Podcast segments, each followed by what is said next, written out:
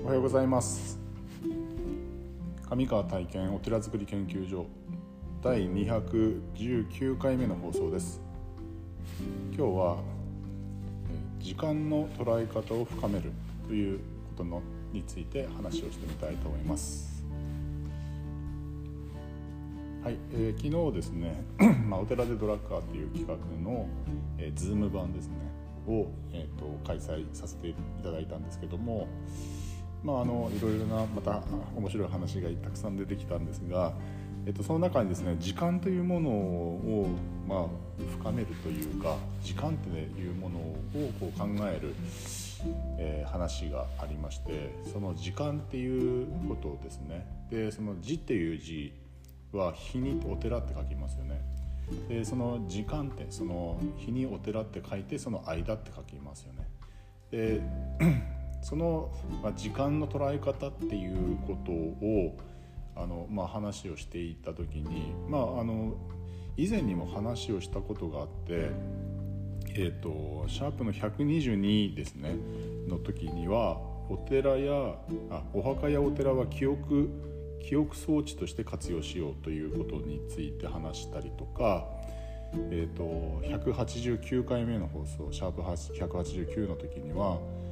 時間イコール命の方程式というような内容で、えー、まあいろいろと時間についても話をここでもしてるんですが、ま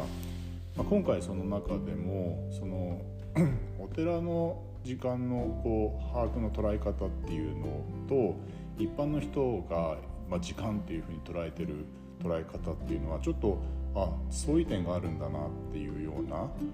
ことに気がついたので、まあ、ここで話をしてみたいと思うんですけども、まあ、一般的に時間っていうと、えー、いちにち、えー、がにじゅうよじかん、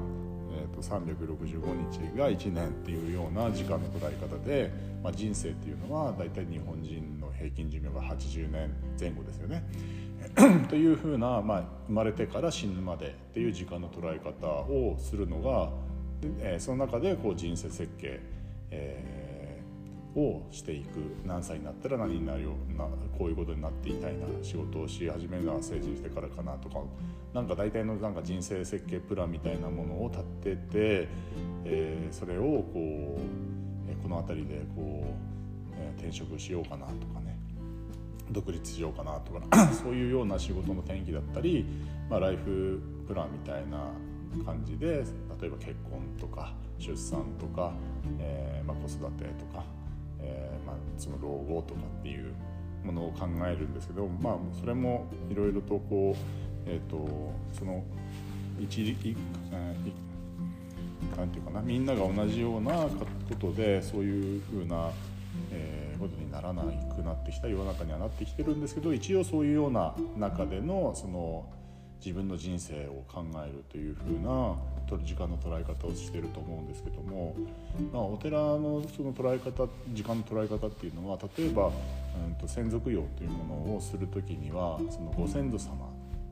えー、とお檀家さんのご先祖様ですよね。で、えー、と例えば親だったりおじいちゃんおばあちゃんだったりそのまたねご先祖様だったりをその供養するというそういう時間の捉え方、まあ、過去ですよね。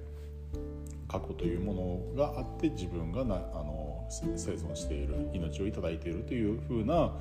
ことと、あと未来ですよね。自分の子供だったり孫だったり、まあ、さらにその後々もみんなが幸せに生きていけるようにということで、えー、ことをまあ考えながら、えー、今度は祈願願いですよね。祈願をしたりとか、えー、そういう思いをこうつないでいくっていうことがえー、とそのそういう捉え方をするので、まあ、通常よりもちょっとこう人より、まあ、一般の人よりもこう長めに、えー、様子を見てるんですよね。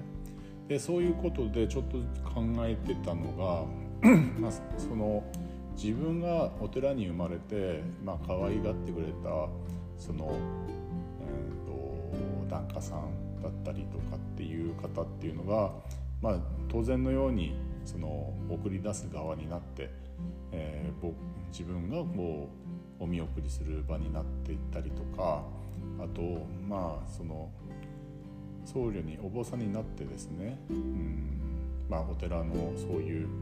ええっと仕事に携わっていった時にすごくこう中心的に協力していただいた総代さんとか、